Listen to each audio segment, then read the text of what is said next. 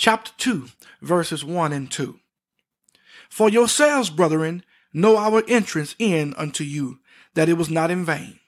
But even after that we had suffered before, and were shamefully entreated, as ye know, at Philippi, we were bold in our God to speak unto you the gospel of God with much contention. Now, Paul says here, we didn't come to you in vain. The word vain means empty, without results. We didn't come with empty entertainment. We came to you with a word packed with power in the Holy Spirit. And when we preached this gospel to you, a radical change took place. We didn't let anything stop us from declaring the gospel to you, not even what we experienced in Philippi prior to coming here.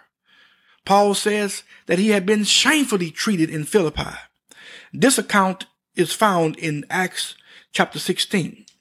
After Paul cast out a spirit of divination out of a certain damsel, her masters were angry with Paul because they could no longer make any money from her fortune telling.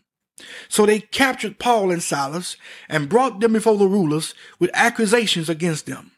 The magistrates commanded for them to be beaten openly. And uh, chapter 16 in the book of Acts in verse 25 says, And when they had laid many stripes upon them, they cast them into prison.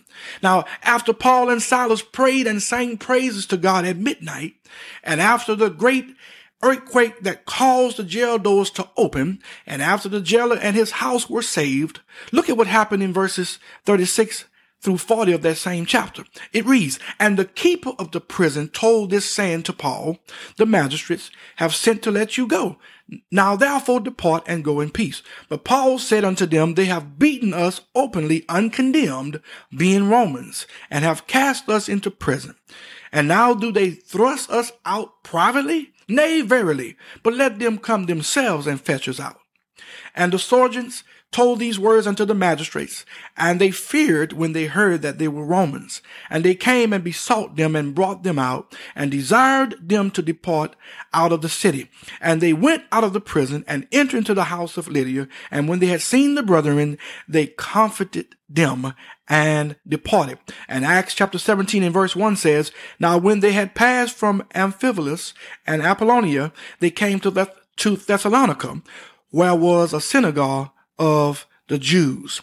Now, this is the experience he was referring to here. He didn't slow down because of that experience. He didn't change his approach. He bounced right back and went to, went to Thessalonica and preached the gospel there with the same boldness, just as he had done at Philippi. Oh, glory to God. Verses three through five.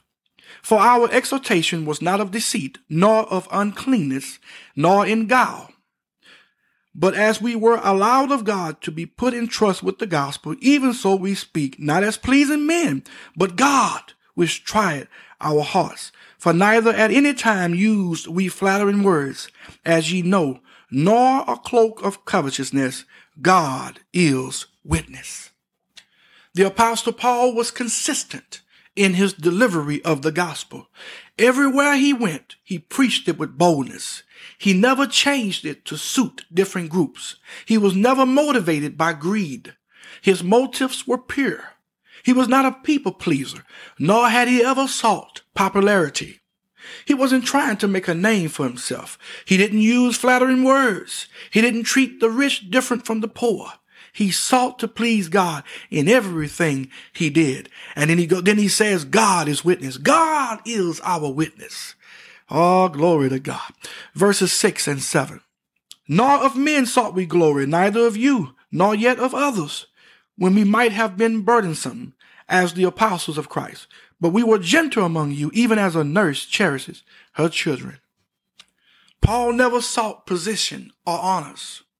It wasn't about the money for Paul. It was all about Jesus. He had pure motives. He graciously approached them in love. Verses 8 and 9. So being affectionately desirous of you, we were willing to have imparted unto you not the gospel of God only, but also our own souls, because ye were dear unto us.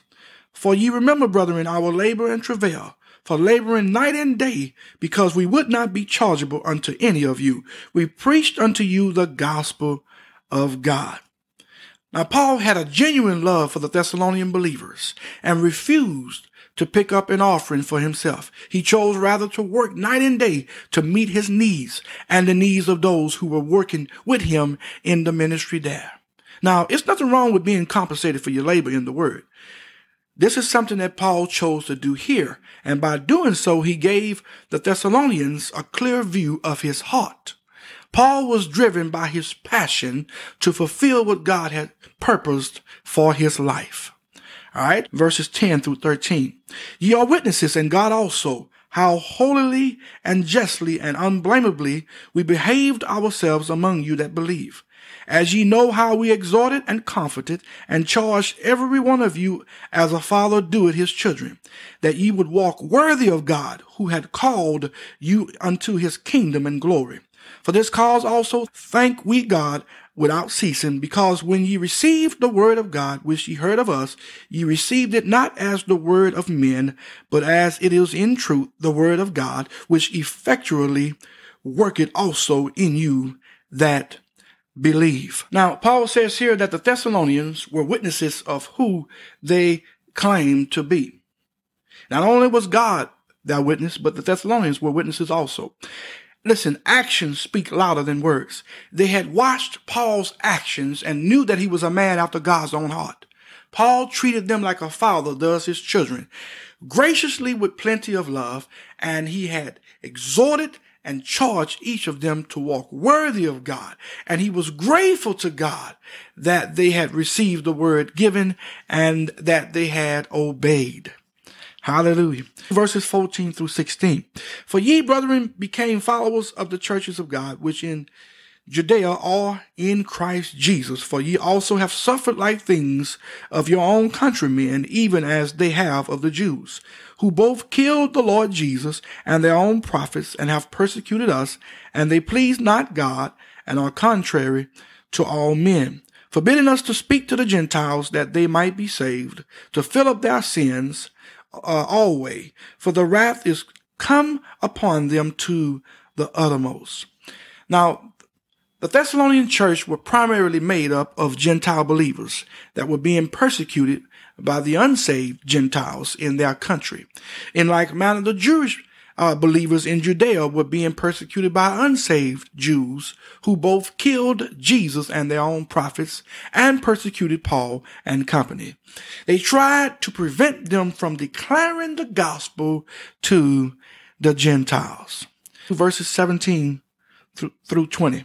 But we, brethren, being taken from you for a short time in presence, not in heart, endeavored the more abundantly to see your face with great desire Wherefore we would have come unto you, even I, Paul, once and again, but Satan hindered us. For what is our hope or joy or crown of rejoicing? Are not even ye in the presence of our Lord Jesus Christ at his coming? For ye are our glory and joy. We see here that Paul's joy, his passion, was to win as many souls to Christ as possible. And in the end, be with them in glory. Hallelujah.